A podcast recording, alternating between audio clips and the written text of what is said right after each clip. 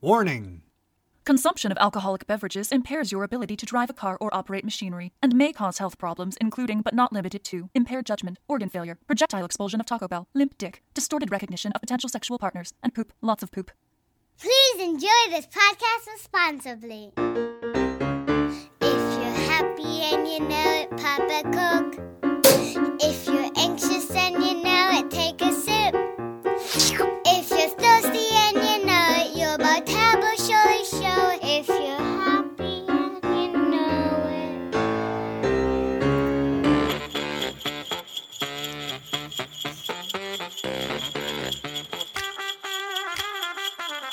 Hey, hey, hey, wobbly winos, and welcome to Why We're Whining! The Holiday Bender taking you on a wine adventure. I'm Tommy Lucas. And I'm Lucy Zukaitis. Don't hold me to this, but I think today we are whining about holiday drinking. You are so smart. Oh, yes. And what day of whining about holiday drinking are we on at this point? I know this because I'm looking at it on a page and it's day 17. Day 17. Oh my god. Yes. I'm a little concerned that Christmas is like what, less than a week away at this point? If we weren't doing this, I would probably think it was still October. I mean, that sounds about right. Yeah. Well, um I am going to tell you all about the wine that we are drinking today. Are you ready for this? I am. Give it to me. It is a French wine, Ventoux 22. I don't know why it's the 22nd of it, but this is a um, Ugni Blanc, Oh. which do you know anything about Ugni Blanc? Not a damn thing. Great. So, well, the wine itself is a blend, but it's a blend of Ugni Blanc, which is it's another name for Trebbiano, which is an Italian grape, um, and it actually made its way to France in the 14th century. Oh. It's characterized by some tough skins, and uh, it yields a very yellow but high acid juice. Okay. And the second grape that is part of this blend is Colombard, Quoi? which is a French grape. Chenin Blanc and Gouais Blanc had a baby, and they named it Colombard. And uh, this grape tends to be very light bodied and highly acidic. So we're marrying a tough skin, yellow, high acid juice grape with a light body, high acid juice grape. I think we're probably going to end up with a nice acid finish on this on this puppy here. Wow. I don't know either of these grapes, so I'm kind of excited. So this the region that this comes from is the Côte de Gascogne, or yeah, Gascogne. That's how you say it, right? Gascogne. Gascogne. Yeah, sure. This one is only 11.5 percent. Okay. The interesting thing about these grapes, especially Ugni Blanc, is that this grape is used to make cognac. What? Yeah. So these grapes uh, have been a huge staple in France, obviously for a long time, and they're sought after for many French producers. And they've kind of like the majority of their life has been to make cognac. But in the last century, these grapes have made a comeback in terms of being used for wine production. Mm. And this kind of thing right here, this Ventoux 22, is doing its part in that. Okay. So this wine specifically, this blend, uses a short maceration time for the grapes and cool fermentation process. And it's topped off with my favorite aging, which is stainless steel aging. Oh, yes. Talk to me a little bit about the bottle. What do you see here on this? First of all, I'm wondering if we should be saying 22 in French also. Which is what? Ventoux, vingt-deux. That flows kind of nicely, that sounds it? that, that Yeah. sounds better. Okay, so on here we've got this green label, and there's some like wheat blowing in the wind. There's a windmill. It's like a pastoral scene. Very much so. And like some clouds that look like there's some like movement in terms of there might be a, a hefty wind that day. There's birds flying Yep, around the high windmill. winds for sure. High winds. Let's pour this sucker. Oh yeah. Ventoux, vingt-deux. Okay. What do you think color wise? I can't see in the bat cave. Oh, that's right. Looks like a glass of water to me. So you know, you're not that far off there. It does have a very, very pale, pale. I would say it's just like a hint of gold in there. It's hmm. not very yellow at all. What do you get on the nose there? Oh, yeah. Hmm. like a melon? I'm definitely getting like tropical fruit hard. Mm-hmm. Passion fruit or star fruit. Maybe even a little grapefruit? Yeah, there's definitely a citrus note going on there mm-hmm. for sure. It's got a great, great nose smell. Should we have to drink it now? Yes. Ventre vendu. One, two. Oh, yeah. Ooh. Okay. It's super easy. Great, great acidity. I love the acid profile. of Yeah. I'm getting that melon on the palate. It's very refreshing. There's a little bit more fruit on the front of it, but it definitely finishes that acid punch on the back is fantastic.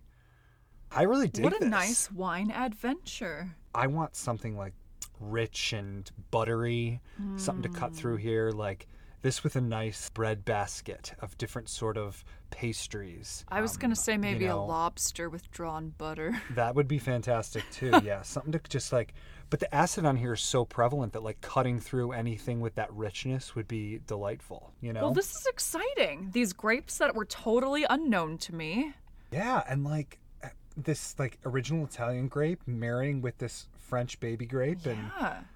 Having a little like tropical fruit acid explosion in my mouth. I'm not mad about it. The windmill on this bottle got me wondering is there such Hmm. a thing as a Christmas windmill? I don't know, is there? Oh, I'm intrigued that that's your answer because I thought you were going to talk about Christmas vacation again. There's no windmills in there. You're going to be proud of me. I watched about 10 minutes of it the other night. I'm slow clapping for you. Why only 10 minutes? Because it was on, but I had to edit an episode of Why We're Whining. I, priorities. So then I could kind of see some of the rest, but I could only hear our annoying voices. Beautiful voices is what I meant to say.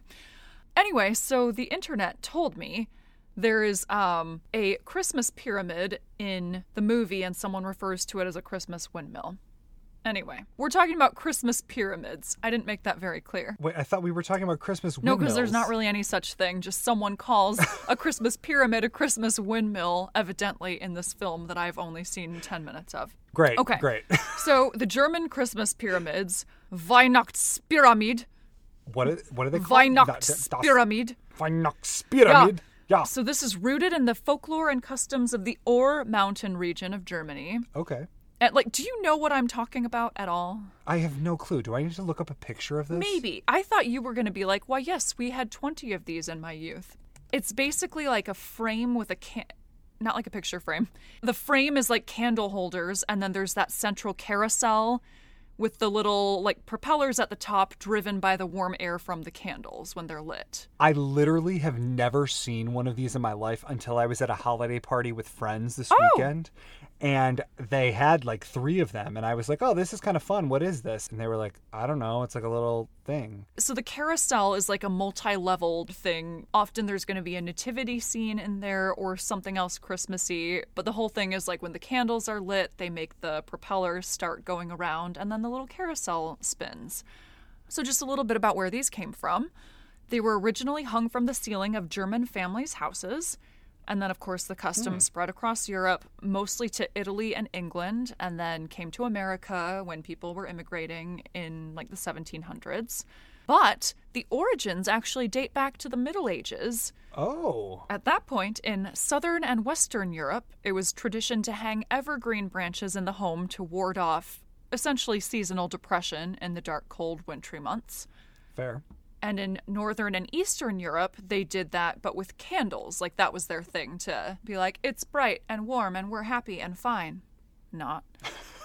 So the Christmas pyramid kind of unified the two, and early versions of it were known as the Lichtergestell, which means Jawohl. light stand, and this was very popular in the 18th century. So this was just a construction made of four poles decorated with evergreen boughs tied together at the top and lit with candles. Pole. So eventually it got a little spiffier. However, that was also like the early version of a Christmas tree. So in cities, soon after, a Christmas tree becomes popular. But the mountain people made their mark on the Lichtergestell. by adding a mechanism that reminded them of the capstans they used in mining. I guess that's like the thing that you kind of crank to get things from underground up. So basically, they Oh. added that to this construction to get our spinning element. It wasn't just some bored engineer like Not according to Wikipedia, no. and Wikipedia does know all. And that name came about because of the Napoleonic campaign in Egypt at the end of the 18th century. So people are like coming back from that and they have pictures of these pyramids. And so when that made it to the Ore Mountains of Germany, they saw those and then applied that name to their little Christmas construction. Is the construction of it in like it has to be in a pyramid shape in order for it to function in the way that it no, and it's not even like truly a pyramid shape. I mean, the pictures that I'm looking at, like they're they're not like a full pyramid, but they are girthier on the base, and then they go to a finer point at the top. I don't know if that's necessary for their functioning or if that's just going from the idea of like a tree looking thing. I don't know. I'm not an engineer, though I've played one in a mock trial. And uh, so, don't hire Lucy to do your city planning. because- I basically know how it works. yeah, yeah, yeah. She did it in a mock trial once. oh God, I need more Vontu 22 or Vontu Doobie Doo. What was the Sure, you got it. This has been a Tom C. Lukaitis production in association with Double Daddy Studios. Thank you for enjoying this podcast responsibly. So Vontu Vendu. Vondu, not not Ventu. Doobie-doo. Vendu. Vontu Vondu, not Vontu D- Scooby Doo. Whatever.